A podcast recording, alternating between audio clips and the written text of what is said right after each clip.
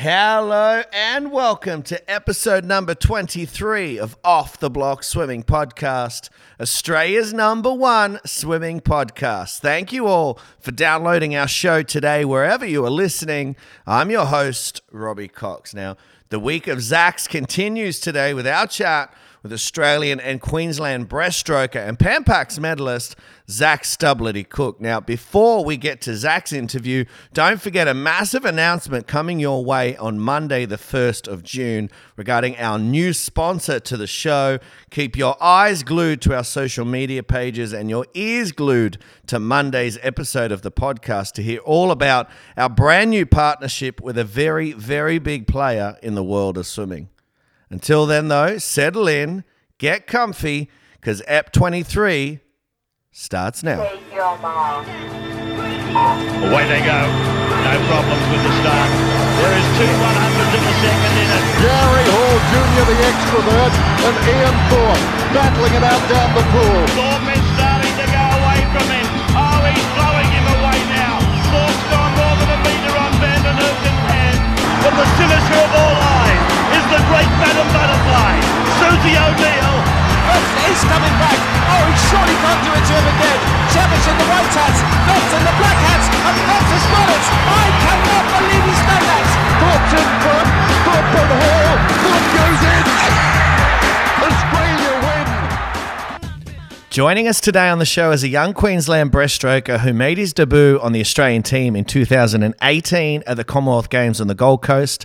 Later that year at the Pan in Tokyo, he pulled off an amazing performance, winning a silver medal in the 200 breaststroke, and since then he has not looked back. It is a very big welcome to Off the Block Swimming Podcast to Mr. Zac Stubblety Cook. Zach, how you going, mate? Good, thank you. How are you? Mate, not um, not too bad today. Not too bad. I've got a couple of coffees into me, so I'm I'm buzzing and I'm ready to rumble. Where where have we caught you today? Oh, I'm in Brisbane. Nice. Home, hometown Brizzy.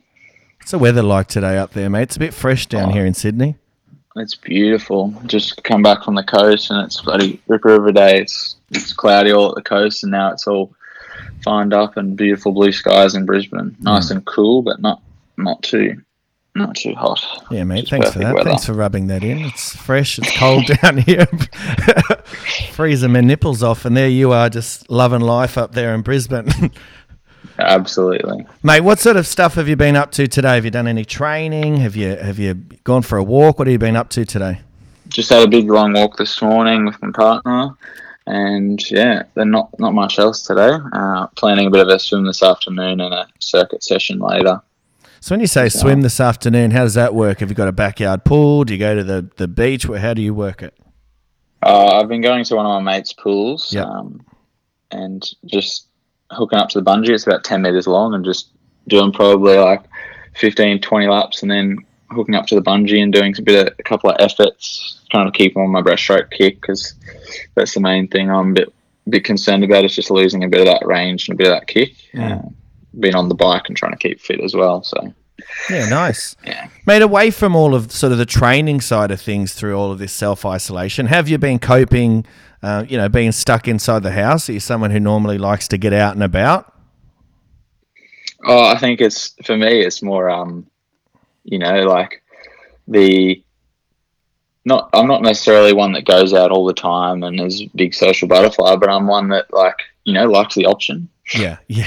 I, I, it's it's the it's the frustration of being stuck inside that when you do want to go out when it is a beautiful day like today and you can't really you know go out because you feel like you're doing the wrong thing. Mhm. Um, yeah, so that kind of thing. I guess I'm a bit bit mentally frustrated with that, and obviously wanting to get back into training, get back in the pool. Um, yeah. Have you been keeping that- yourself occupied, mate, in the house? Have you been doing puzzles? Have you been on uh, House Party or whatever that app is where you jump into people's. I don't understand all that stuff, but I know you Oh, youngins do. Um, have you been, you know, getting any of that sort of stuff going on at home to keep you occupied?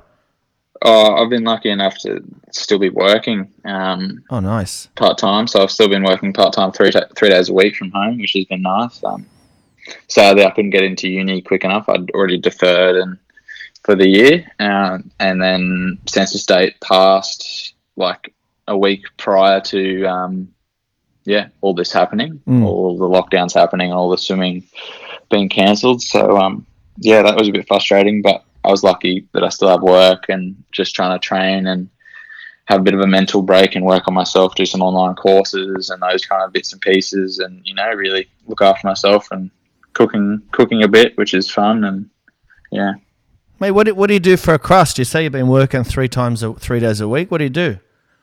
Uh, so I work um, in community engagement with the Australian Olympic Committee. Oh, nice. So um, currently we're working on a like couple of uh, in the Indigenous space. Um, yeah, trying to put it, get together a RAP, so reconciliation action plan, and yeah, Really which has nice. been really, really, really good to see the other side of it all. Like, Yeah. I, like at the beginning of my role, I worked with Olympics Unleashed, which is now pretty much national program, um, which just is athletes going out to schools, so aspiring athletes or Olympians, um, past and present, going out to schools and inspiring years, basically from like primary school aged kids to pursue their dreams and pursue sport.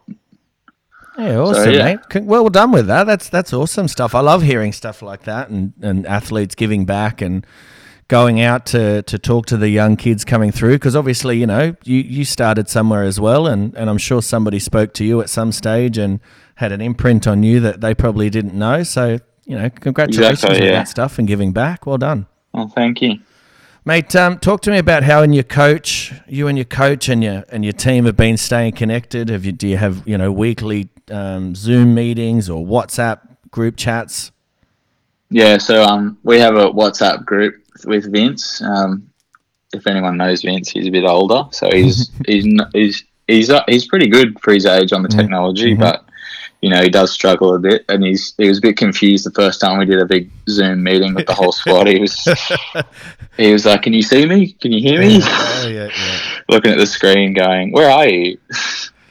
and um, yeah, but we've just been doing weekly Zoom meetings, catching up with all our teams, our whole squad, and then Vince, Tom Barton, our physio, Katie, and Gabby, um, which has been really good to you know work on things that we probably don't normally have time to work on. So we're doing a bit of race modeling and stuff with Gabby and.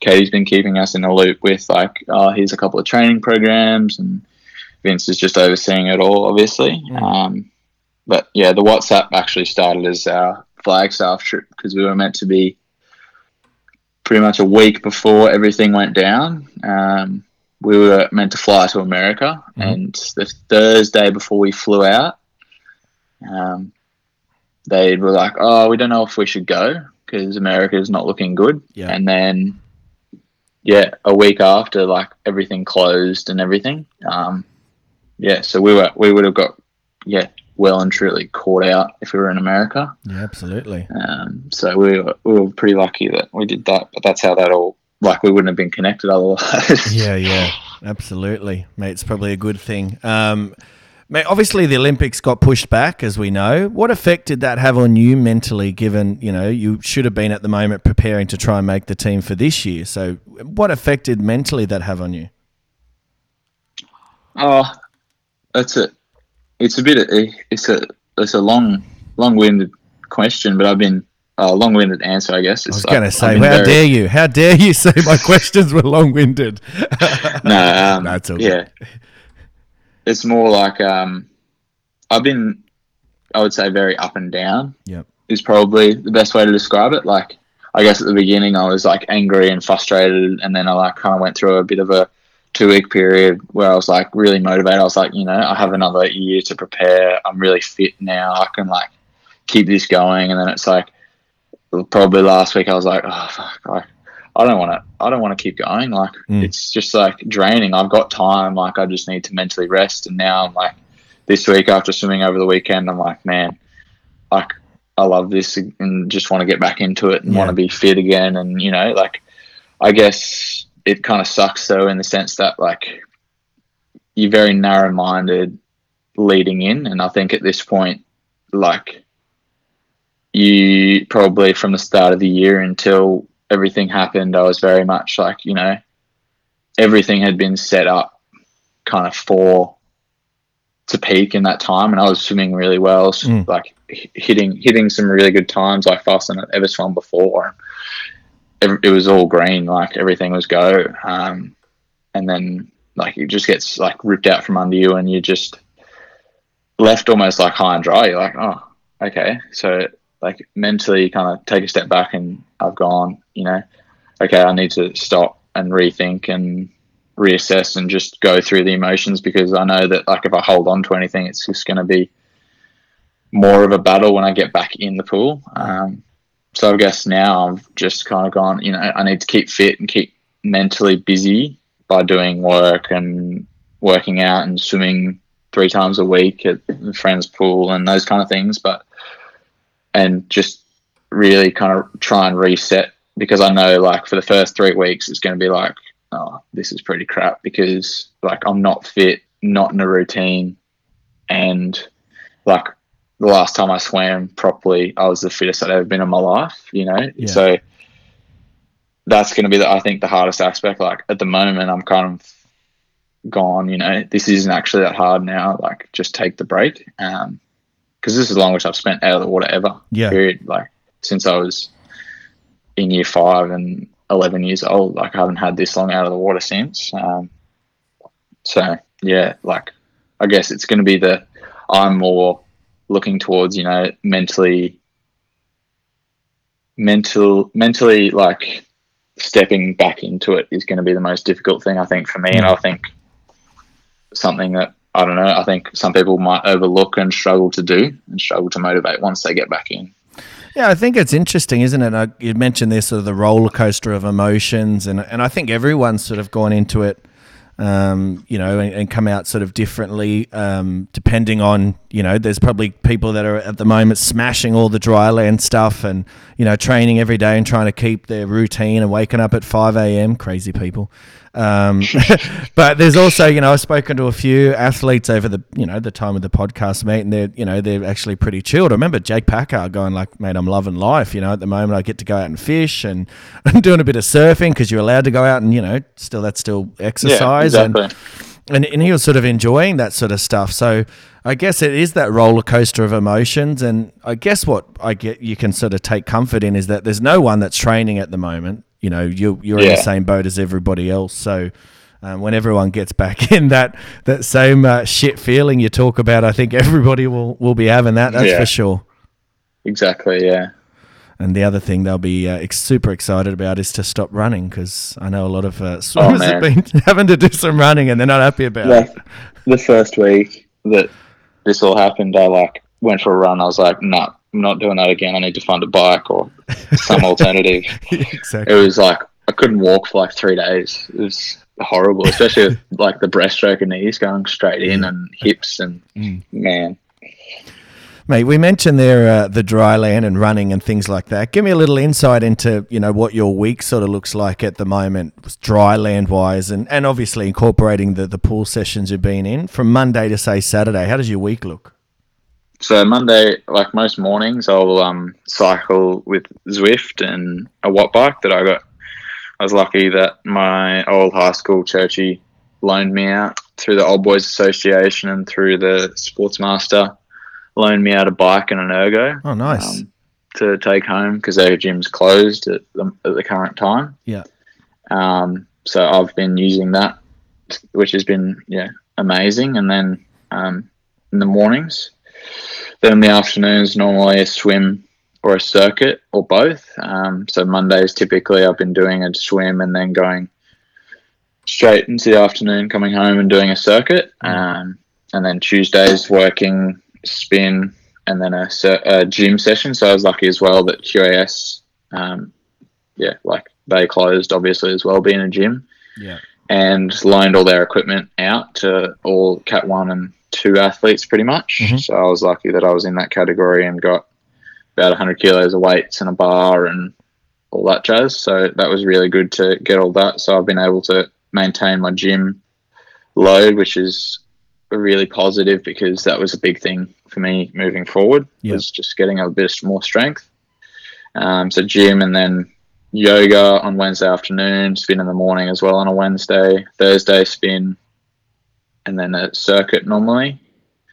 Um, then Fridays spin, swim, in the afternoon and a circuit, and then Saturday's another lifting gym session. So keeping it like busy because I'm just that type of person that needs Yeah. needs to be a bit drained because it's like a Duracell bunny, as my girlfriend calls it Yeah. when I'm not training. yeah, yeah.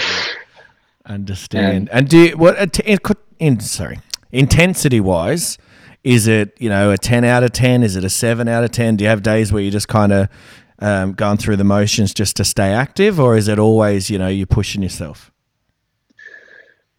Oh, the Zwift is fun, so I think like I'm always trying to like challenge myself because it kind of like puts your PBs on there as well. So you're trying to like, you know, like you got King of the Mountain and you did it last time in 11 minutes or whatever, and you're like, okay, I'm going to try and like Yeah. break 11 minutes or beat my last time. So that's like yeah, competitive in that regard, but I wouldn't say like ridiculously hard because I'm like wearing a heart rate monitor all the time, and I'm like, you know, max heart rate is getting on the bike, especially like 160, and I'm like, I'm going max, but like, you know, my legs give way before my body gives way, if that makes sense. yeah, Like, yeah.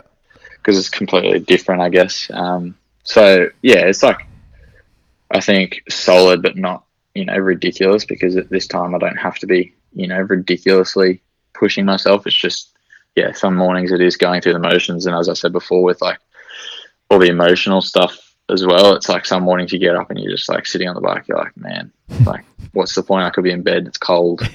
like, That mental toughness. yes, exactly. Yeah. Mate, talk to me about um, is there any Australian team member that you wouldn't want to get stuck in isolation with? So is there anyone it could just it might not be Australia, it could just be your own training team. Is there anyone that, you know, if you had to be stuck in a house for how long have we been in now? 2 months something like that. You just you'd go nuts. Oh, I don't know. That's that's that's a tough question. There's a few. uh, Our squad's pretty pretty good. Yeah. Our squad's pretty tight knit. Um, but yeah, I don't know. I couldn't. I don't. I don't want to name someone. I know, I know. You, you don't want to get chucked under the bus. I get it. All you swimmers are all you swimmers are the same. You're too nice. Too diplomatic. yeah, exactly. Mate, talk to me about what you enjoyed most about swimming when you were young. Let's go back to a, a young Zach in the pool up in Brisbane. What sort of attracted you to the sport the most? Uh, my friends probably. I think like you talk about super early days, and you talk about like club nights, Friday Yeah. nights, Yeah. and swimming with your mates, and just like racing each other, and and then like you know the free swim afterwards, and the social side of it was definitely what attracted me to swimming, and like I think then that developed a lot as I like grew up and matured a bit. Um, I think probably that took longer than it should have in hindsight, um, but yeah, like I def that was the initial attraction was all my friends at club night, and I had to build up the courage to swim the half lap and you know all that jazz. Like I was afraid of the water, and and then probably by the time I finished, probably by the time I finished primary school, I loved it. I Mm. loved it one because of the social side, but also because it was something I was quite good at. Mm. Like you know, national titles at like year tw- uh, age twelve, like school nationals and stuff was always fun traveling and the social side of all that and then like you know being good at it being able to like when i was 12 jump in and do a 50 fly and get a bronze medal at school nationals like man like if yeah i can't i can't swim butterfly now like, so i think like that was part of it and then Yeah. like i think going into high school kind of you know you were the you were the king of primary school and then you went to high school and you were the bottom of the run again um, i think that's probably something that i had to adjust to and then probably you know getting through all that and then like 2014 um, putting myself like getting on my first ever junior australian team Yeah. um, for the junior olympic cup with like you know kyle Kyle was on that team. That was his first team, and Matt's first, Matt Wilson's first team as well. So, like, we had quite a strong group go over there, which was, you know, really great to see. And um, yeah, like that's probably something that motivated me was representing the country um, for the first time, and then obviously then the competitive side kicked in. I think a bit more because I started training a lot more, and because Matt, that was the first time Matt ever beat me um, it was 2014. yeah. at that meet. Um, then the competitive side probably kicked in, and then I guess now it's more for me about the pursuit of not excellence, but pursuit of like my best and Yeah. finding my edge and finding, you know, finding my the best of me in in the sport of swimming. I think that's what motivates me now. But that's definitely, you know, developed a long way from oh having the social fun of my mates to, you know, I was I'm good at it, so I'm going to keep doing it. To now realizing, you know, that's what I love. I love the sport and I love finding my edge and finding, you know, the pursuit of the perfect race. I guess is the best way to put it. So- you mentioned there your um, you know your motivation now. Take me back to you know again a young Zach. What was your motivation back then in terms of? Did you have any heroes growing up? Were there any swimmers that you looked up to and thought you know I want to be there one day with them? I guess I always looked up to Brenton and Christian, um, Brenton Rickard and Sprenger. Yeah.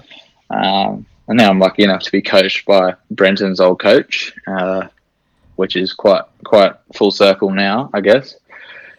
Um, but yeah, those two I definitely like looked up to, and then I had like family friends like Josh Tierney. I don't know if you remember him. Um, Yeah. He was like a young up and coming breaststroker as well, and him and I had grown up together. Like his mum went to school with my mum, so like we'd known each other since we were like kids and then all of a sudden we're in the same world, same event. Like it was a very small world. So I guess always having that camaraderie that with people I know, and you know, I was lucky. Also, like when I was thirteen, I think it was the first time that I was put on a state one like a state open um, swim camp, and I got in the, I got to get in the pool with Christian and Brenton and watched how they trained and how hard they both trained, and it was really great to see. Um, but yeah, those are definitely the two. And then super early days, also like primary school, we're probably talking like I guess my coach was definitely inf- influential in some of my idols as well, like Kirk Taylor at Australian Crawl now, I think he is. Um, was my first like primary school coach, Yeah. and Glen Housman before that. But he definitely was like a big fan of Phelps and like what Phelps was doing, and Bob Bowman in like yeah 2000 and obviously post post Olympics he was the flavor of the month and still is Mm. the greatest of all time. So I guess that's probably someone that everyone in swimming idolizes because you know you watch some of the stuff he did and you're like people people still can't do that like Yeah, exactly. freaky and you you did it for eight different events like what Right, absolutely. Hey, talk to me about some of the stuff you mentioned there. You you watched um, Christian and Brenton in the pool at one stage. Was there anything you watched them and you picked up from them during that session that you had to look at and improve on yourself? So was it kick? Was it sort of underwater pullouts? Was it your starts, your turns? Did you sort of identify anything that they were doing that you had to improve on yourself? Um, probably like when I can still remember it, it was like the TSS pool, and I remember like being in the lane, and then Dean Pugh being on the pool deck coaching us all because he was Josh's coach at that point, and he was taking the breaststroke group, and I can remember, um, just like it was like six fifties or something crazy on forty five, and just how hard they worked to get on that cycle for breaststroke, like. Yeah. I guess that was because at that point in time, like I was, you know, riding the talent talent wave, and I've definitely had to learn to work hard now. Um, but early on, then, like, yeah, I was definitely riding the talent wave and kind of watching them and going, you know, I I do need to work hard because they're both they're both talented, they're both freaks, but like they also work their ass off as well. Mm. Um, so it wasn't necessarily. I don't think I was like mature enough to identify, you know, oh, they're really good at underwater. Like Brenton was a freak at underwater, but Yeah.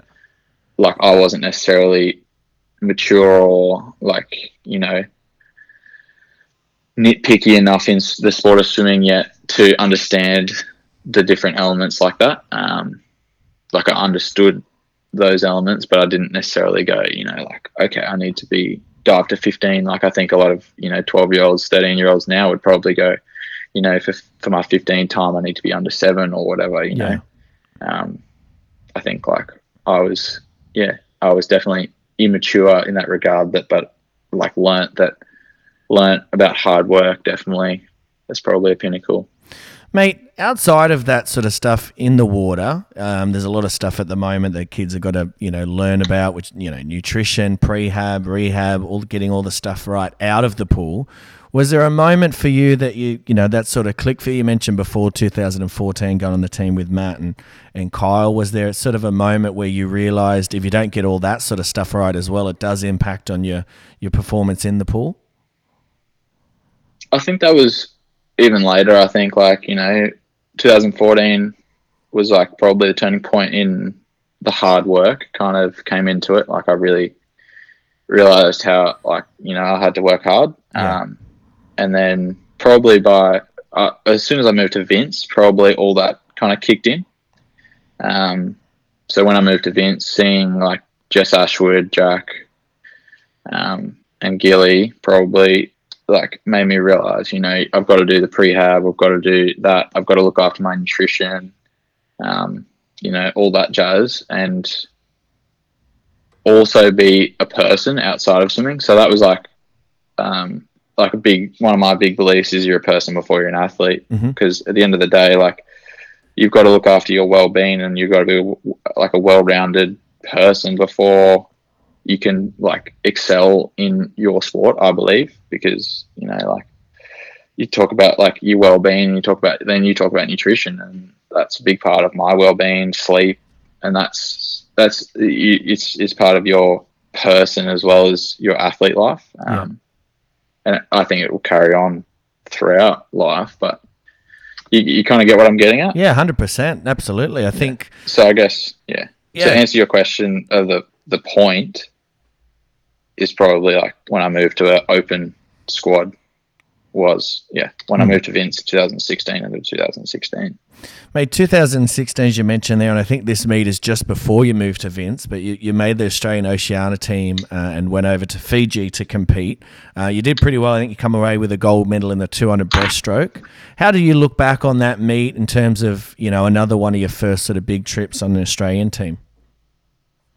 Yeah, so that was probably my first team. So like to put it put it into context, 2014. Um, Japan Olympic Cup was actually like a more of an exhibition team, I guess you'd probably call it. Like you'd call it a meet a team selected of very junior athletes who had the potential to be on the junior team but weren't quite there yet. But Japan wanted to take us over there, Japan Olympic Committee, to showcase the 2020 Olympics. So in my eyes, it's kind of like yes, it is an Australian team, but in some regards, it didn't really qualify. Like we were, we were the best 13, 14 year olds of the time. Yeah. Um, so like we didn't necessarily deserve to be on the junior team, but we were pretty pretty good. Yeah, still going pretty Um, good. Uh, so 2016 was probably the first time I'd actually like qualified for a junior team, if you will. Um, and yeah, it was an interesting experience because I'd almost like it was an interesting time in my well-being, I guess, in my life because I just decided to do a three-year senior. Um, I'd just come off shoulder surgery in 2015. Yeah. Um, so I'd just like been like, I I I'd agreed to a senior over three years, and then had shoulder issues and had shoulder surgery at the end of 2016, uh, 2015, and then kind of swam 216 in 2015, and like I was like, oh, you know, like I'm better than that. Mm. Um, but obviously, like frustrated and not mature enough to go, you know, like having my mates there and going, you know, you have had shoulder surgery, like don't worry about it. And Mhm. then going to my first Open Nationals, which was 2016 Rio trials, and swimming abysmally, like horribly, and seeing Matt do so well and nearly make the team was quite difficult mentally. Yeah. And then coming off that, going into Oceania and kind of falling out with my coach Mark at the time, and kind of looking elsewhere, whilst being at a meet is probably not the best idea. Yeah. um, but and that was that. And I remember like that meet so clearly because it was a big turning point in like me realizing, you know, I've got to do the best for me and look after myself in Mm. some regard and be selfish at times. Mm. Um, because because I am grateful for like everything Mark did for me because, you know, I wouldn't have like Churchie if it wasn't for him pulling me there. Yeah. Um, but I guess towards the end, I was like, you know, I, I'm, I'm, I'm, gr- I'm growing bigger than what this needs to be. Um, so that meet was, yeah, I was like, I remember the day beforehand, and I was like, oh no, it was the heat. I was in tears. Like, Mark, I, I swam. To be fair, I did swim pretty shit. Like in the Yeah. in the heat, Yeah. like it was like two twenty one or something silly God damn. and like I was in lane six, and like I remember like into the final, and I remember Mark after the race, and like he he was just like that was shit, and I was like, oh come on, like the turns are alright, like the start was good, and mm. then he was like, no, it was shit, and I was like, come on, can you just pull something good out of it because I still have to swim tonight, and like he just like went off at me, and I just was like, I just broke down, and then Tracy um, came and like looked after me, and like you know. I guess that was the point where I knew I was like, yeah, it's probably that'll be over for me and Mark. Mhm. Um, so then, yeah, after that, but yeah, like I guess, and then I was probably raced that race very much out of spite. Like it was just like I'm just gonna go out and do the best I can and show them what I've got. Yeah. And, yeah, turned out to be a gold medal, which was nice. Not a bad way to finish it for you. yeah, so that was that was that, and then yeah, after that I moved to West Brisbane for a little bit, and then to Vince once he got back from his break in Rio. Mate, you moved on to Vince. We talked about you just mentioned there, and give us a little insight into you know yours and Vince's, I guess, mindset in terms of a race plan for a 200 breaststroke. So when you're sitting there and you you know in the marshalling area, do you have a race plan mapped out, or is that something you're sort of doing in training beforehand and putting all the pieces together, and then when you go to race, it's a matter of just going and getting it done? Yeah, I think like when I'm racing, it's definitely like blank mind is normally a good race. Like best races, I can't remember. I remember the marshalling area, and then remember the touching the wall and turning around, but Mm. that's about it. Um, pretty much from when I walk on deck, it's blank, blank, and black. Um, but I guess for me, and I think like this is probably the point of like moving into more of a senior open athlete from an age group is that I kind of, well, not me personally, but I think a lot of people would agree that like you kind of move away from thinking during a race and you, you, you start breaking down the race into training and going, you know, this is my back end speed, this is the stroke rate I want to hit, these are the splits for the last hundred. And then Vince is then very good at, you know, having sets around those things and sets that suit my kind of race. So I guess my race plan is like, well, you, you anyone who knows how I race is definitely like a more of a back, a lot more of a back end swimmer than a front end swimmer because mm-hmm. I'm just not not as strong as the other guys um, in in terms of like yeah, strength and speed. So I normally stick with them. Is normally the plan for the first hundred and stay in touching distance and build the second hundred, and then yeah, the last fifty is just whatever you've got.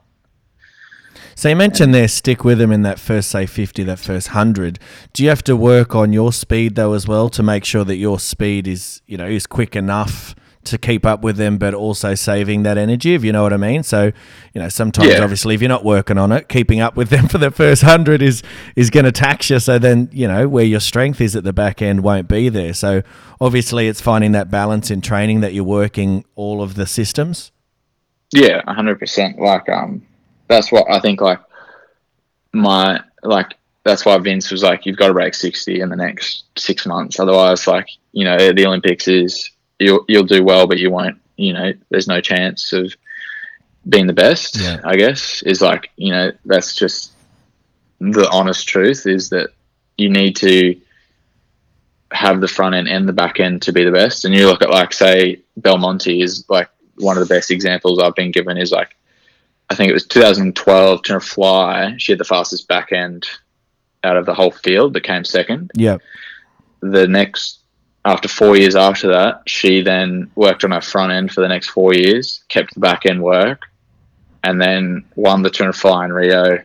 And yeah, like I think I'm pretty sure it was the turn of fly, but had the same back end, but like two seconds faster front end. It hmm. was, you know, like so. It is about as you said before. Like I don't really don't really think about it, but you you build in it in training, and that's why for me it was like a big, very, very big thing to break 60 um, and have that speed and confidence to be able to go, you know, I can go out in 61, I can go out pretty close to like the other big boys um, and still have my back end speed without hurting myself too much. But Yeah.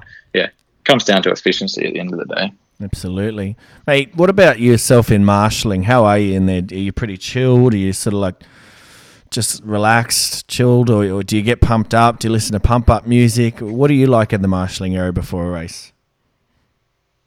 Um, I just, um, I guess in the marshalling room, I kind of do my best to keep calm and stay in the moment because really, like, yeah, that's all I can do. Yeah. Like, they, like, I'm not one to get too pumped up because that's just not me. Like, I like to chill out a bit and stay in the moment. And that's something I've had to work on a lot over the last few years.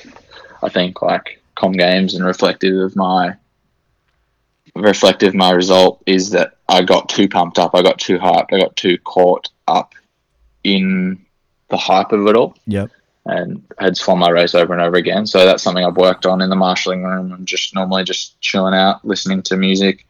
It is pump up, I will give you that, but um, normally it's just like focusing on that music and focusing on that, focusing on my breath. You know, like I don't normally talk because I don't know. It seems to be the tuna breaststrokers don't like to have a chat, especially in, eh, especially internationally. yeah. Everyone just goes quiet. And I'm like, oh man, I just wish I was just chatting to someone, you know? So very But- and then you also looking at each other. Yeah, awkwardly looking at each other and like, you know, two two guys in the race are Japanese, Yeah. the main guy's Russian, and then you're like, well, so they those three don't speak, and then you got Marco Koch who like speaks okay English, but like he'd prefer to speak German. So you're like, oh. so you got yeah a weird dynamic of probably like three of us speaking English, and like the the other two, Matt Matt isn't a big talker in marshalling, and neither is like Ross Murdoch. So I'm just like, well, you know, that's just the dynamic of breaststroke and I guess of the marshalling area. But yeah, it's it's interesting. The first time you kind of get there, you're like, oh, well, this is a bit odd because it nationally you kind of know everyone. You have this like camaraderie of you know, oh, how's this going? How's that going? And you're just talking, and then it's like, oh, it's time to race, you know. Mm-hmm. So I guess yeah, it's very different. Mate, you mentioned your music there. What what does your pre-race playlist look like? What do you got on there?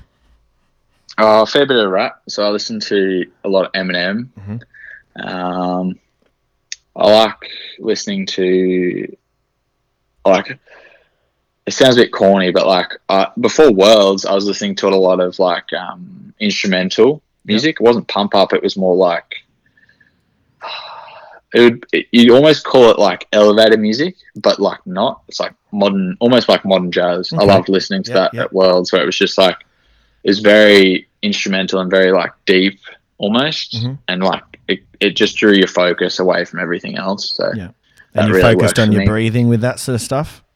yeah yeah so i normally focus on like breath control like not breath control but like like a lot of they call it i can't remember what they call it now but it's like um in through your nose hold out through your mouth Mhm. so it's like box breathing Yeah. um, I think is what one one term for it, but it's like upregulates some the nervous system. Yeah. So you start, yeah, you start upregulating.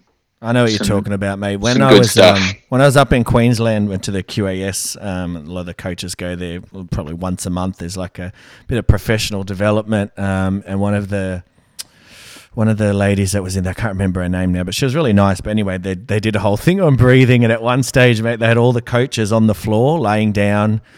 breathing and um, you know if you could have taken a photo of that would have been very very funny but yes I, I know what you're talking about I think there were a few farts Yeah. a few people farted too so it's just like being in kindergarten Yeah, like I I study I study psych, so um, like it's interesting because like we obviously learn a bit about breathing and a bit about like therapy and Mm. breathing in therapy.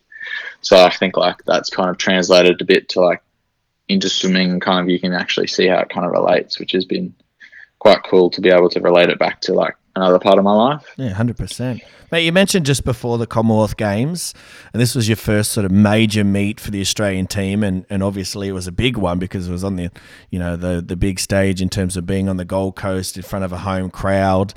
The experience of that, you know, how do you look back on that in terms of your, you know, performance in the pool, but also outside of it? Did you let, I guess, that sort of stuff get to you and hype you up too much, or you know, did you stay focused? How do you look back on it?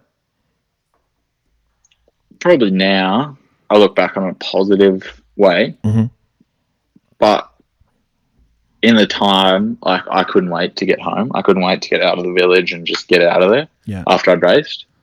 Um, because like people describe it as a bubble, and but until you're really in it, you don't really get what that actually means. I think Absolutely. like, like I was kind of like, yeah, I get it. Like I've been to like World Juniors last year, and we kind of had that, but not really. Like it's very different because there's just this energy all the time, and you like you describe it as like you walk into a place, and it's just like you just get this like lift of energy, and learning to be able to like push that aside was something I had to learn to do um, pretty quickly. Mm.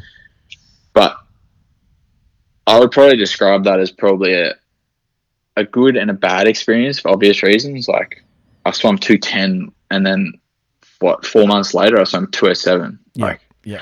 it's pretty shit to be honest. Like missing a Commonwealth Games final, a home Commonwealth Games final, bloody hurt. Like especially when I knew I was capable of a lot more. Mm. Um, and then having to rate, and then having like it's just part of the team, but you have to watch everyone compete for the rest of the week. Um, and then having to watch like the most successful Commonwealth Games swimming team of all time, like just dominate the pool. Mm. It was just like, man, I just wish I was like one. Like I just wish I had like watched like a couple of days of racing and watch how people handle themselves before I had my race because I was day one. So I was like, you know, this is it. Like it was game on day one. Was that So another guess- turning point for you, mate? Do you think? Like, uh, you know, just in in listening to what you just said then, and so often, you know, with this podcast, I get to listen to you know uh, legends of the pool who you know um, have now retired and moved on to big things in business and all that sort of stuff. And so often, going through their career, you find that you know there's little pitfalls along the way before that major meet where they broke through and they you know just became a superstar. And they look back at those little things and say, you know, that was a point where I knew I had to you know, learn. It was an experience that I had to go through to get to where I ultimately was, if you know what I mean. Do you think, you know, looking back, that was a, a point in your career that was a great learning experience? Yeah, absolutely. Like that was that's what I mean. Like in some regards, I see it as like a pretty crap experience, and like I think probably for the last for the three weeks afterwards, I didn't want to swim anymore. I was like, no, like that's it. But, but like, you know, part of me knew that I wanted more from the sport, um, and yeah, like that was a big turning point for me, and a, a point probably like a second point where in my career where I kind of went, you know, do I want this or is this the time to go? Yeah. Like, and th- that was probably a point where I was like, no, like this is it. This is I want to give me give this the best shot I've got and put everything towards it. Mm. Um, and yeah, I guess and show show myself more than anyone else that like I was much more capable than that. Because I, guess, like, I guess if I'm really open, like, post that, I suffered from a lot. Of, I, I suffered from a bit of depression. Mm. Um, probably a couple of months post that, um, and found myself in quite a rut. I can still remember like and having panic attacks in the pool, like whenever I did something associated with like long distance breaststroke. Yep. So I can still remember the day. It was like short course, QAS, and like it was like two one hundreds, three one hundred, uh, two one hundreds, two twos, one four hundred, two twos, one one, uh, then two one hundreds, and that was the session. Mhm. And I can still remember like Liam and I both. So Liam Hunter, like my training partner, he hadn't had the best Commonwealth Games either, and like we both did that probably like two weeks post Commonwealth Games, Yep. two three weeks post Commonwealth Games, and we both like got out of the pool and like he said to me, he's like, "Dude, I don't know if I can do this anymore," and I just said the same thing. I was like, "Man, like." That was like the hardest thing I'd ever had to do mentally, and like I didn't come to training for like three days. I was just like, I'm sick. I Mm. just like couldn't face the pool again, and like I guess that was a big point in my career where I kind of had to go, you know, like take a step back, look at my values, see a psych, and really reevaluate where I'm at in swimming. And after seeing a psych probably fortnightly, like consistently for that like six month period post post Commonwealth Games, really helped me realize that probably the reason the Commonwealth Games happened was because I was over overthinking my racing leading in Yeah. and then like getting to the pool too early, those little things, but overthinking it all and racing in my head over and over again prior to the race. Yeah. Um, then learning that probably the reason I was having panic attacks and anxiety in the pool, especially in a specific thing where we were doing aerobic breaststroke, was that I I felt that like it always needed to be perfect Mhm. and always needed to be like the best I could do. Yep. When realistically, like you know, you've only got sixty percent left. You you you give that sixty percent, and that's your hundred percent. But like every day, you need to realize that like you, you can't give hundred percent every single day. Like you can Yeah. give hundred percent of whatever you've got, Yeah.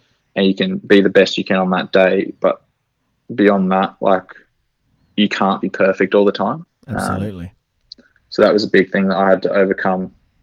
And that came from me swimming shit. And I'm happy that I swam shit at that, that meet. Mm. And that become, became of that. Like it was a dark time. Like, I don't know if you've watched the test um, recently, but JL, the coach, Justin Langer, he talks about the dark times Mm. the Australian cricket team went through. And he was like, you know, I live for the dark times because those dark times, you know, excite me because that it only means there's good on the other side, and like the dark times is what you make you. Yeah. So I guess for me now, like I've I've told that to my like best mates and stuff, and they're like, you know, that's so true. Like you need to you need to suffer in order to one appreciate the good times, but also like realize, you know, where you are and reevaluate yourself. Like you need those, you need that stuff.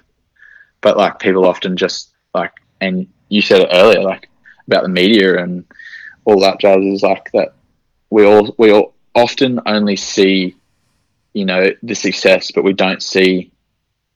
We don't we don't celebrate the journey. We mm. celebrate the end end end result, Yeah. and I think like that's what's hard about our sport, especially is like you get we get an opportunity to show showcase ourselves really every four years in Olympic Games. Like, you know, you hear about World Championships, but you, it's it's not televised on our national TV, so like it's hard to get your average Joe Blow to hear about the journey and hear about you know the World Champs, the Com Games, the Pan Pacs leading all into the pinnacle of our sport, the Olympics. But like you don't hear about the in between, you don't hear about that, and I know like probably to your average person, it's it's pretty boring, but it is that's for me like the biggest part of it. And I mm. love training and I love I probably love training more than I race more than I love racing. But like that's that's who I am and that's probably developed from Commonwealth Games and having those pretty crap experiences because like I'll be honest, like the year before that,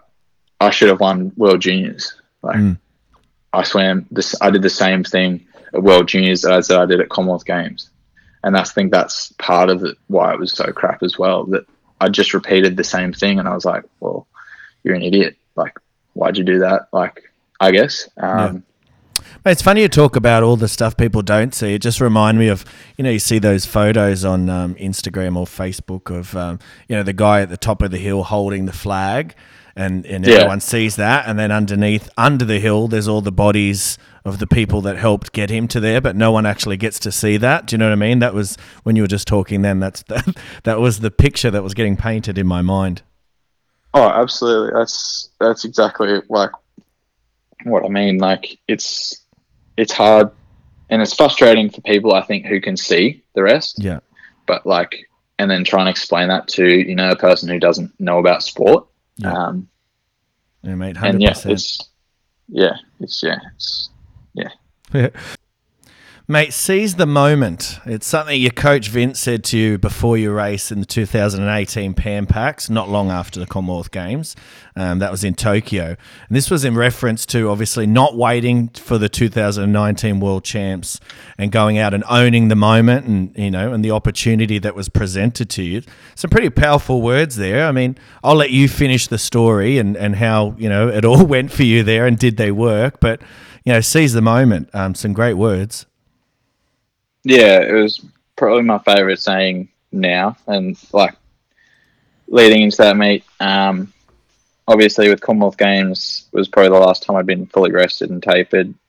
It hadn't performed, and that was the, the I'd, I'd hit the benchmark meet of Pan Pacs trials, and so I'm two away, so I'm out of my skin, and won the Pan Pacs trials to, and you know, secured my spot on the team. And Vince was just, you know, like I'd really gone through my motions right and not got to the pool too early and ticked all the right boxes in the lead up.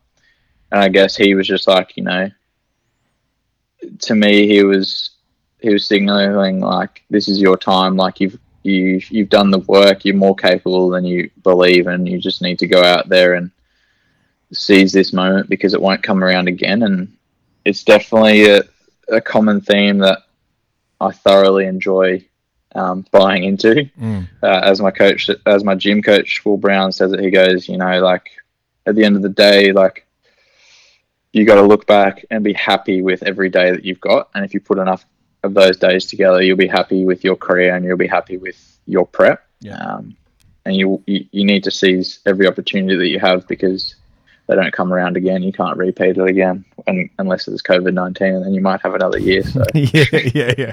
Exactly. Mate, talk to me about the race though. Did you seize the moment? Tell the people. How did you go? yeah, I think I seized the moment to the best of my ability at that point in time. Yeah. Um, I think uh, all I can honestly remember from the race was the the really annoying camera on the bottom of the pool, like Yeah. grinding on the on the rails. Yeah. I was like, man, that's really annoying. Like, but all like, and then in all honesty, like, there's not much else after that. Like, I remember sitting in the the marshalling room, and I'd been to that pool like half a dozen times before that meet, so I was very comfortable with the environment, um, even though it was overseas. Uh, and then I remember walking out behind the blocks and just like standing behind the blocks and looking down, just repeating those words over and over again, and then just going, "Let's get this," and and then just swum my race and stuck to my race plan. Mhm. I remember turning to the wall like I think I was sixth or seventh at 150, and and then turning and just I remember uh, I can I can't remember anything in that race, but I remember like afterwards rooming with Dave and like becoming quite good friends with Mack Horton on Mhm. that trip. And them saying, "How the hell did you do that?" And I was like, "Do what?" Like, I, I don't know. And then like I rewatched the race, and I'm like, "Oh my god!" Like, I was like a man possessed in the last lap. Yeah. Um, but I guess yeah, that happens when you train with distance freestylers too. So Well, we definitely back ended that race, that's for sure, mate. yeah, Mate, yeah. something. And then oh, sorry, go for it.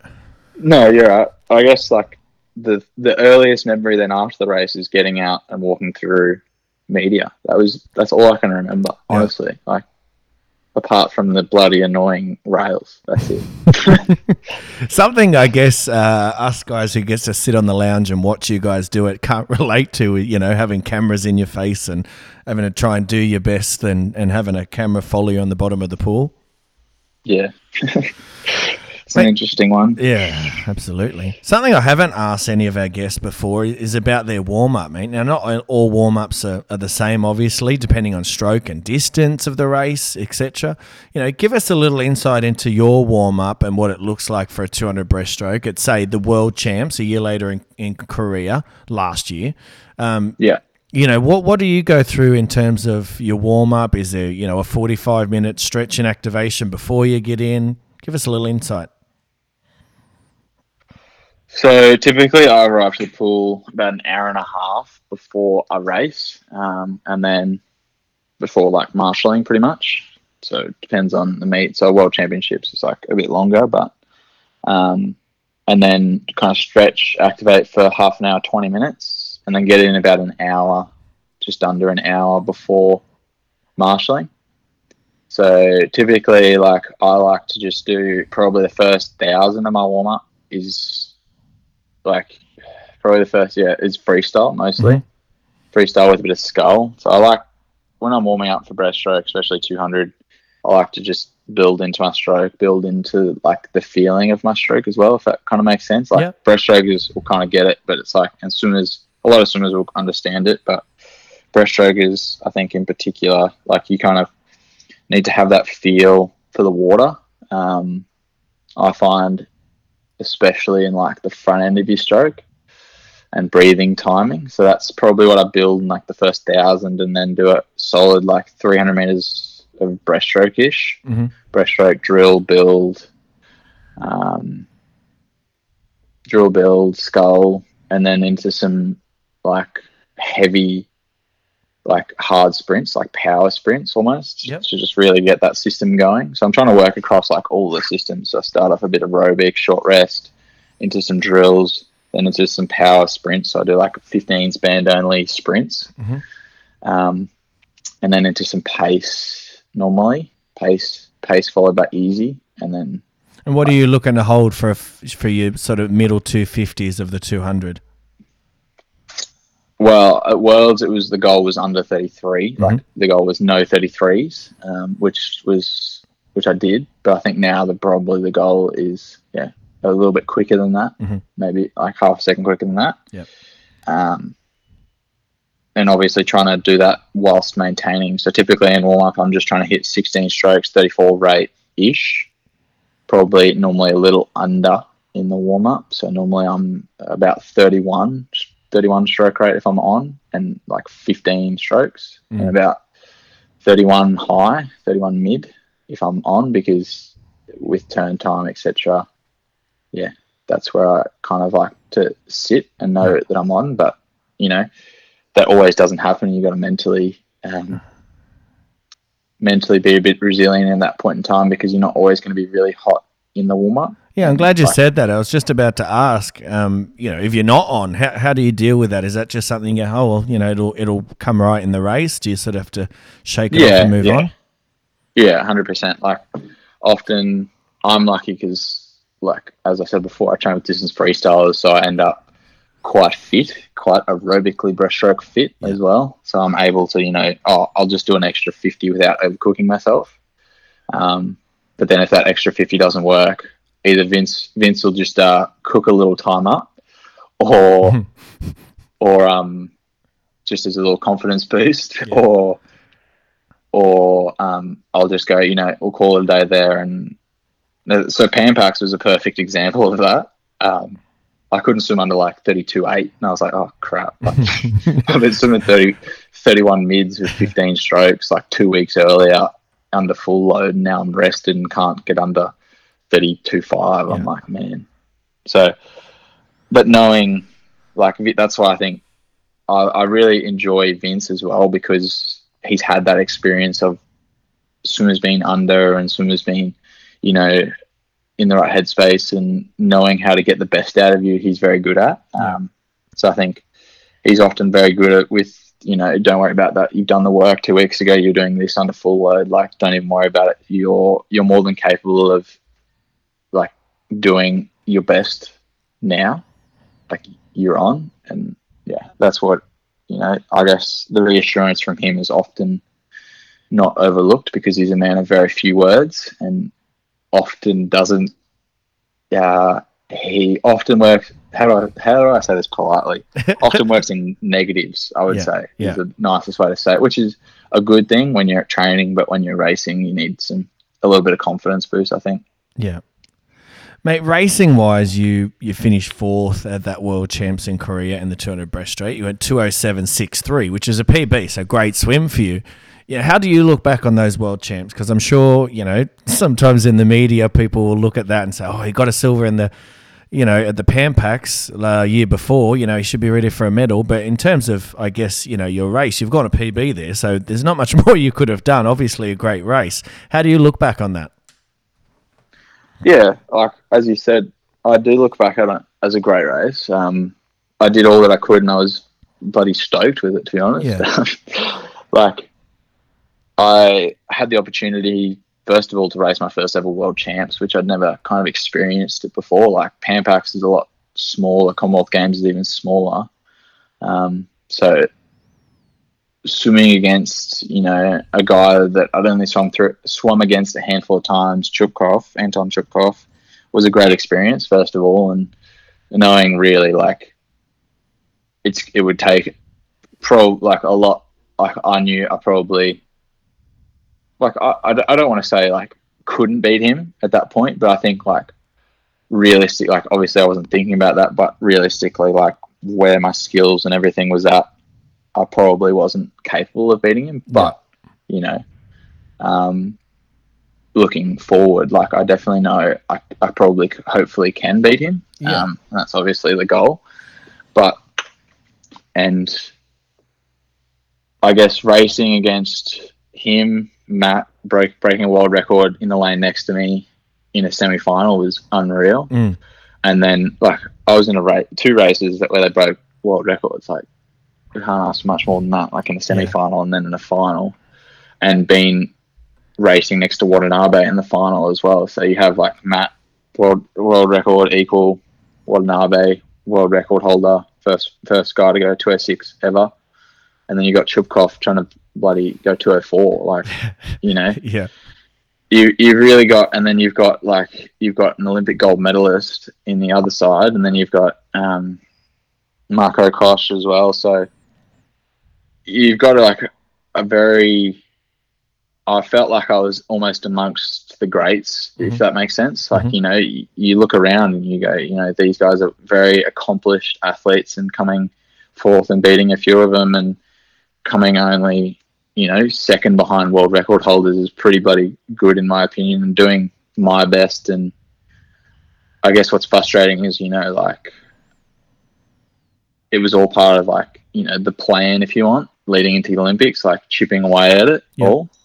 Um, and then it gets postponed. Like it's not like it's not going to happen, but you know, you have to reassess all that. So Yeah. it's like, it's like a stepping stone. And, you know, I was, I was bloody happy with it considering all the mental stuff that I was, you know, um, working on and strokes and skills and like under pressure. Like the first time I've kind of been exposed to world world stage pressure, and yeah, I was I was very happy with the way I performed at that meet and the targets I hit and goals I fulfilled. Mate, you bring up an interesting point there. It's something I'm, I'm always interested in in terms of when you're racing, you know, the, the best of the best. And, um, you know, you sort of touched on it there when you sort of said, well, I knew sort of at my best, I'd probably just be away from where, you know, their best was. And I always think about like when, you know, Katie Ledecky at her best, you know, you're going in there thinking, well, goddamn, you know, I'm, fi- I'm fighting for second. yeah, you know? yeah, exactly. So is that a moment where you think to yourself, and you know, going back to all the stuff you've learned through, you know, with a sports psychologist and all that sort of stuff, that you think, you know, control what I can control, go out and do what I know I can do, and sort of disregard everything else outside of that? I think when you're in that moment, you're more. I I know I'm more just in the moment um, and doing my best. And as I said earlier, like I'm motivated by doing my best. And if that best is being the best in the world or fourth in the world, Yeah. as it was last year, um, I'm I'm content and happy with that. But I'm always looking for the in the pursuit of the perfect race, if you will. Yeah. Um, and I don't know. If, I, I I don't know if I'll ever get to a perfect race. And I think if I got to a perfect race, then like I don't know if I'd want to swim after that. You know? Yeah, just give it, a So- celebrate on the way out. yeah, exactly. So I guess um, in the moment, it's probably only upon reflection that I, I kind of say that Yeah. about Yeah, about yeah. Chupkov and about them. Yeah. but during the moment, I'm just like, you know, whatever happens, happens. I'm going to do my best, and that's my job.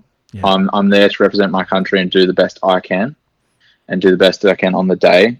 And what, no matter the result, I've done the best of my ability at that point in time, no Mm. matter, regardless of everything else going on. You know, I was I was always That's what it comes fascinated by to. you know when they you know say by Grant Hackett back in his in his prime. You imagine lining up in the fifteen hundred next to Hackey, thinking, well.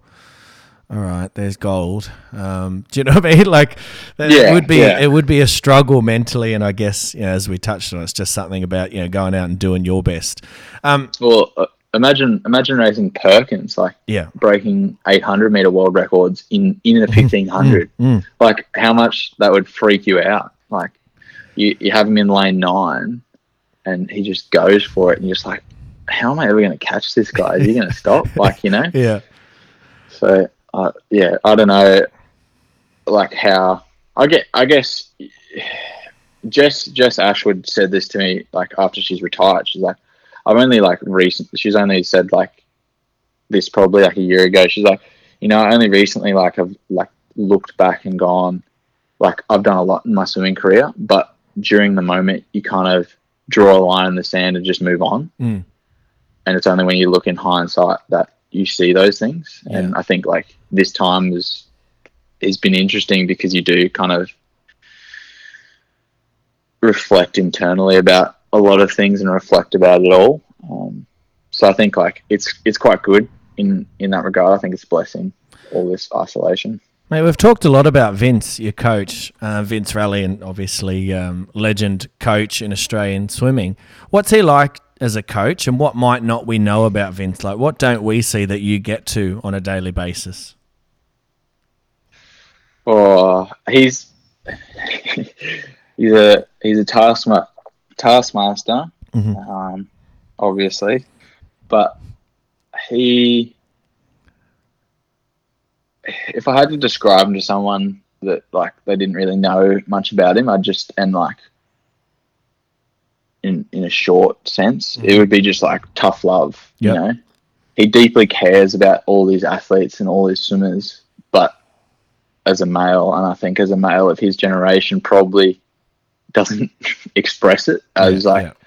I think a lot of people would love for him to express. But Mm-hmm. I think that's his. I think to me personally, I think like that's his thing. Yeah. Like that's his, like, you know, that's something a really good attribute he has because when he does compliment you, you know you've you've done bloody well. Yeah, yeah, hundred percent. Um, but I think, like day to day, um, yeah, like he's he's always the same, um, like the same mood, same attitude when he comes in. Like it's always consistent, Yeah, and that's what I, I love. That's one of the things I love about him. He's always consistently. He's not. He's not a bundle of energy. I wouldn't describe him as that, but he's consistently like yeah, the same. Like he's no, he's he's not necessarily like one day super happy, one day like oh all down in the dumps because everyone didn't have a good set or something bad happened at home. It's always at the pool. It's like flat. It's it's it's somewhere in between the middle and if you know. Um, so I, I would describe him as very level-headed. Mm. Yeah, and I guess that's a positive for you guys. Just thinking, you know, personally as a coach myself, because then you're not having to rate. Uh, ride the wave of emotions with him in terms of oh is he happy today? Is he is he shitty today? Like you know Yeah. your your session will depend on how you are today not on Vince. Vince is going to be Vince do you know what I mean? Whereas I know as a coach myself you know at times if you're coming you're cranky and you're shitty and the kids will go uh oh okay so their afternoon will depend on you know because I haven't had my coffee. Whereas for you uh, as I said you know Vince will be Vince. So whether you're having a good arvo or not that's up to you Yeah, hundred percent. And like, it's funny because, like, so Jess Hansen was um in our world champs, Jack and I's world champs coaching group because um her coach couldn't come over. Is at World Unis, and it was hilarious because Jess like came to Jack and I after like one of the like the first week in Cairns and was like, is Vince all right? Like he seems really down and grumpy. and Jack and I just turn to each other and goes, no, he's like super happy at the moment. and she's like, what? like, just because I don't know, you don't. He's he's very hard to read because he is always so almost content. Um, Yep. and I love that he has like you know he's got nothing to prove. He does it because he loves it, and he loves he just loves getting the best out of people. I think like that's what really motivates him. That's funny. Is Vince all right? How is he today? He's actually really happy. Oh, shit. Really? Yeah, he's stoked. He's like he's walking with Bowley, he's rooming with Bowley. Like Yeah, him and Bowley get on really well. So he's like, yeah, he's fine. He's happy. He's like, this is the happiest he's all year. Like, Oh, that's brilliant. Now, mate, listen, I want to get away from the pool for a little bit. Um, and, and doing my research, as I like to do, um, I found out, you know, that you have a few interests outside of the pool, and one of them is barbecuing, and you love your meat. Oh, yep. So, you know, talk to me about, like, firstly, how do you like your meat cooked? oh, medium rare. It's, it's criminal, criminal. any, any more than that. Um, yeah, I, I, I love I love a good steak, but I'm starting to diverse myself out of out of beef and moving into fish and all those kind of Oh, nice. Yeah, so that's been part of part of the uh, isolation, been diversifying the, the meats. So we're moving into lamb, lamb shoulder for, but no, I can't I can't walk past a good pair a good a good set of short ribs is Mhm. my favourite still on the on the Weber low and slow. Mate, where does. Where does one's uh, love birthday. of a barbecue come from? How, how does what like? I don't get me wrong. I love to get outside on a Saturday arvo and, and get a barbie and uh, cook start it up and, and grab a few cans. But how does your love of barbecue start? I think like I've always um like mum mum mum's a home ec teacher, so I've always grown up with cooking and Mhm. All that. And then like I remember probably the first time I had a really good steak and it was on charcoal grill and it was just unbelievable. Like I was just like, man, I wish I could have this at home like every day.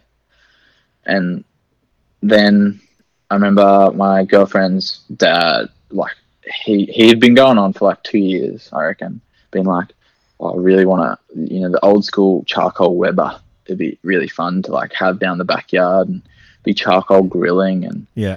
like all that. And I was like, oh, maybe I'll have a look around and found this guy, um, Brian.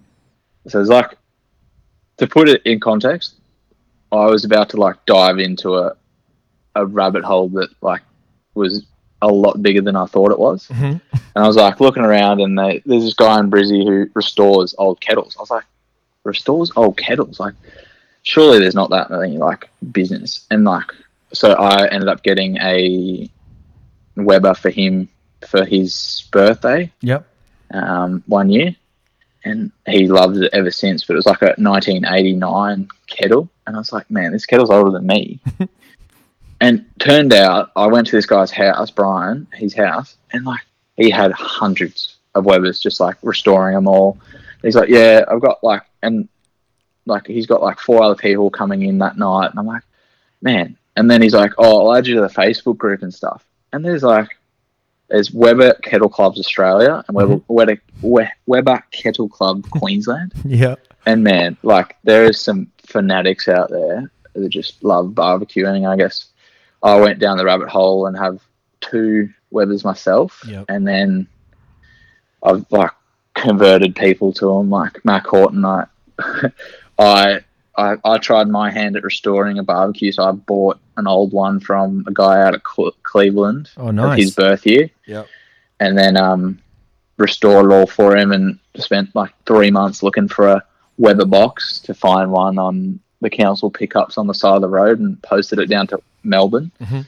So now he has uh, two barbecues, a gas barbecue, much to his girlfriend's despise. the whole balcony's full of barbecues. um, but he loves it now too. And then my squad mate Liam, I ended up organising for his birthday with his family, getting him a birth year kettle because that's like that's a thing in the kettle community to get the a kettle that's the same age as you, so a barbecue that's the same age as you. Yeah. Yep. And so he um got him one and he loves it and we like yeah, we're just always talking about like meat and different techniques. Now we're talking about bread. Bread's been a big thing, sourdough especially Yeah. which has been man, that's a whole nother world of man, like I, I couldn't believe how deep deep that hole goes Yeah. too. Like, yeah, you go on YouTube watching sourdough videos, and you're just like you're four hours deep, and you're like, oh my god, I've been watching Four four, hours? on how Wow. four hours on how to make bread. You know, like it's just like it's an art. It's just fun because like I, I don't know, I get something therapeutic about something being so simple but Mm. like tasting so good and being like so good. If that makes sense. Yeah. Mate, what interests me is obviously, you know, you love barbecuing and cooking y- yourself. If you go to a mate's place or like a family friend and they've already started, are you do you go up and just keep an eye on it? Do you just double check and Oh. make sure they're doing a good job or you just you know how you are so you stay away? Oh, I, I stay away. It's the same at restaurants. It's like you go out for a steak at a restaurant. You're like, can, can I do it? You know, like I know I know I could do this at home. And like, wh- wh- what's the point now? You know. So often, oftentimes I'll try like, some, oh, I, I can't eat steak out anymore. Yeah. So yeah, like Oh, that's a bit funny. frustrating because yeah.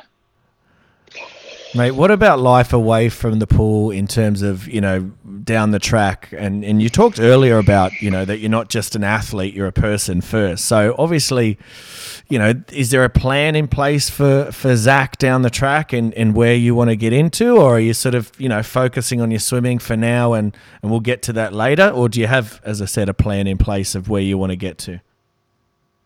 So I guess like I've always had in mind, I think it's a big influence from probably some of the coaches I've had, and even Vince believes in that too. Um, about like trying to finish uni before you finish swimming. Um, so I guess that's probably my goal. So, which means I'll I'll have a fair bit more swimming to do, which is nice. Um, but post swimming, I'd love to work in the human resources sector. Um, I'm really enjoying community space as well, like community engagement space around like managing community engagement, which and like developing programs and stuff, which is really really enjoyable um, and re- really rewarding as well. Uh, so I've really enjoyed that workspace, but yeah, so I'm just chipping away at uni, and you know, I'd love to one day do that, or yeah, have a side hustle of a business as well. Is maybe on the cards would be nice one day. Mate, obviously, yeah.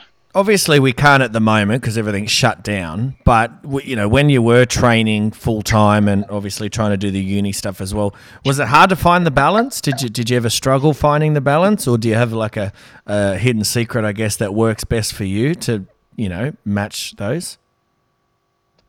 I guess I just set up my time. Like you just plan.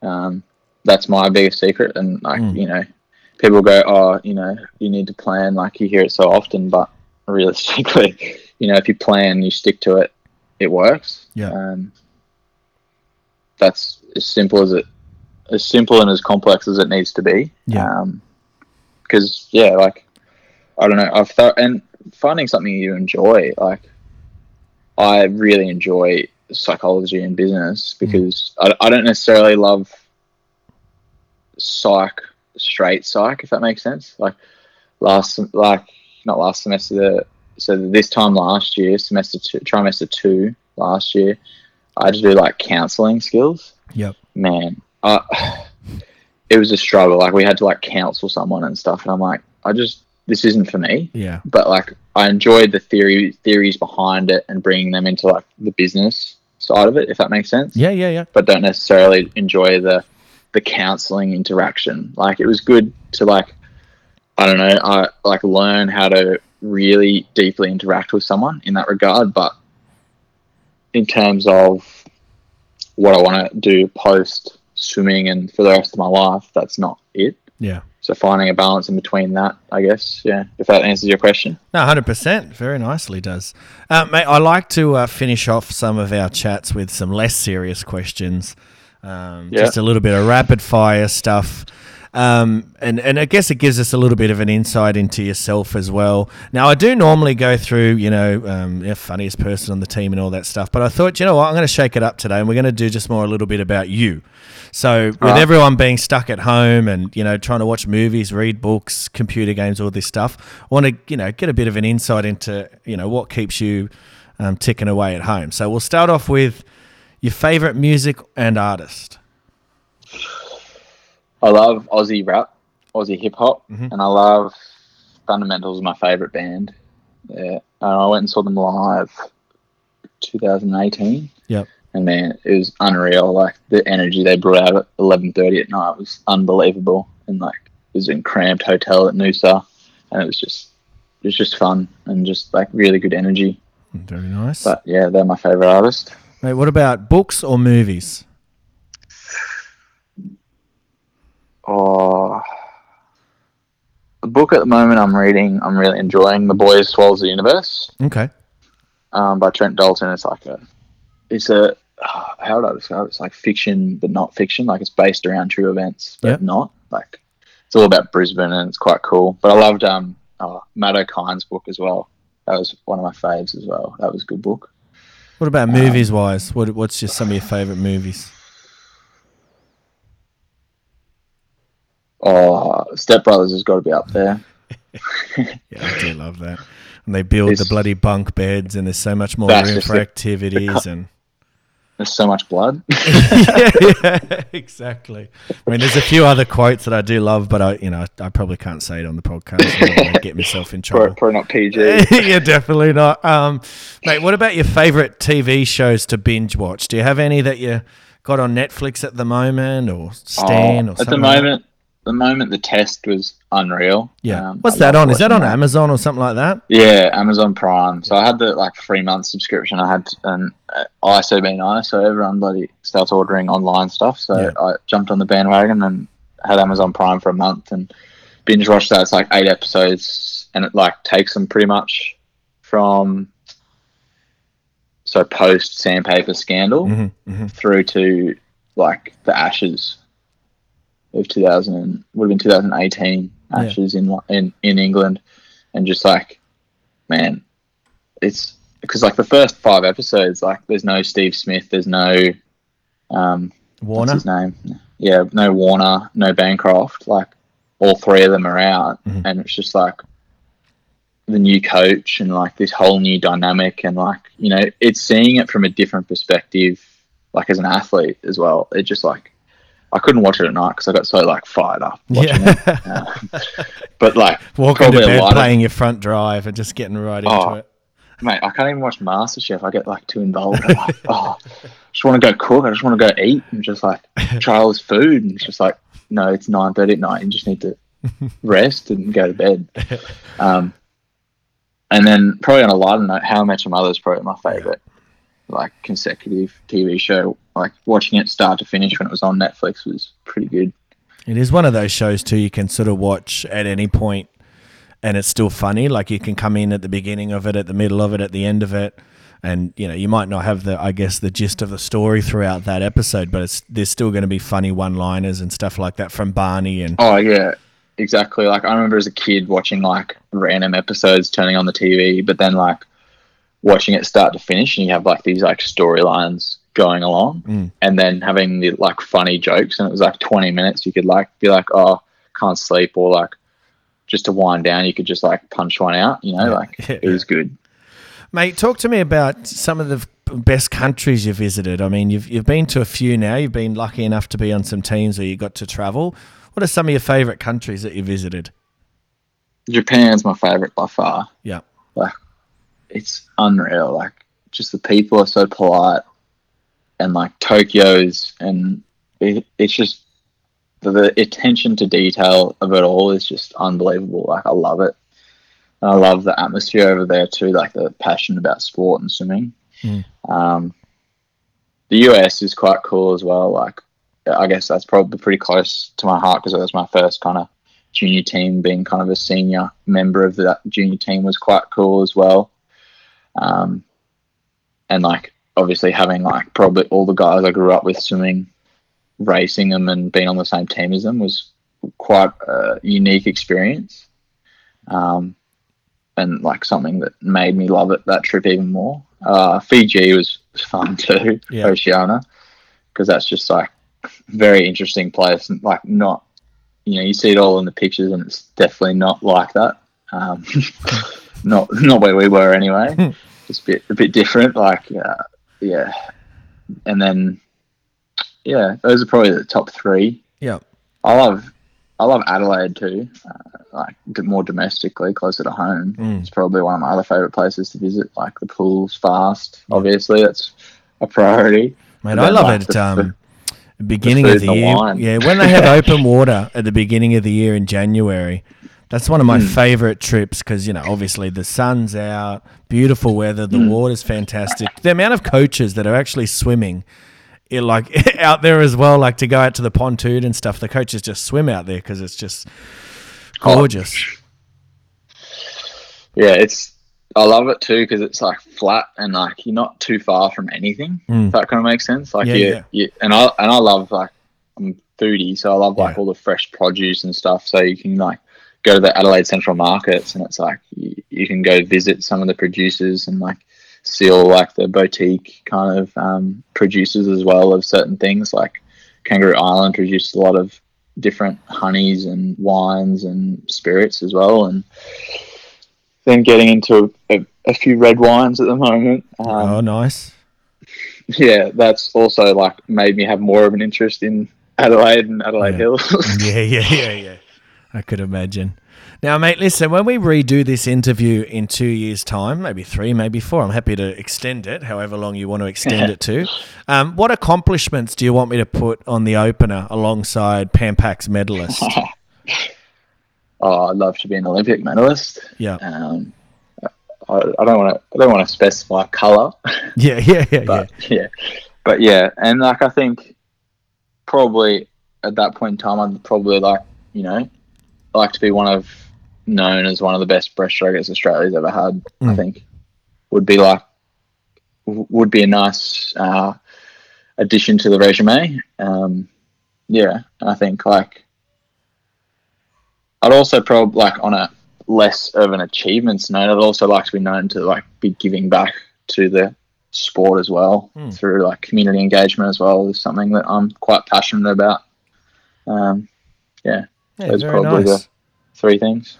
Mate, I think we'll wrap it up there, Zac. Thank you very much, mate, for, for agreeing to come on for a chat. And I really appreciate you taking the time out. I know, I mean, we're not too busy at the moment, but still, you know, you've got to agree to pick up the phone and have a chat. So thank you very much for coming on and sharing some of your stories. And good luck over the next few months, mate, in training with isolation and, you know, trying to stay motivated and ultimately getting back in the pool when we're allowed. Think hopefully sometime soon, hopefully, uh, Yeah, mate, and trying to secure your spot for 2021 in Tokyo. So, mate, thank you very much again for coming on Off the Block Swing podcast. Well, thank you very much for having me. Today's episode of Off the Block Swimming Podcast is proudly brought to you by Pro Swim Workouts. What a week it has been, the week of Zac's. Thank you very much to both Zac Incerti and Zac Stubblety Cook for coming on the show. Both boys killed it, and I thoroughly enjoyed having them on the podcast for a chat. And if you thought the last few weeks on the show have been big, you have not seen anything yet. Starting Monday, the 1st of June, we will be releasing one episode each day next week to celebrate the announcement of our huge new sponsor. Next week, you are going to hear chats with Alex Graham, Nick Sloman, Minna Atherton, Daniel Kowalski, and on Monday, you will hear my one on one interview with the toughest swimmer to ever pull on a pair of Aussie togs, Petria Thomas. So strap yourselves in for a huge week on the show. I cannot wait for you all to hear what is going to come your way next week. Until then, though, guys, enjoy your weekend, and it's bye for now. Yeah.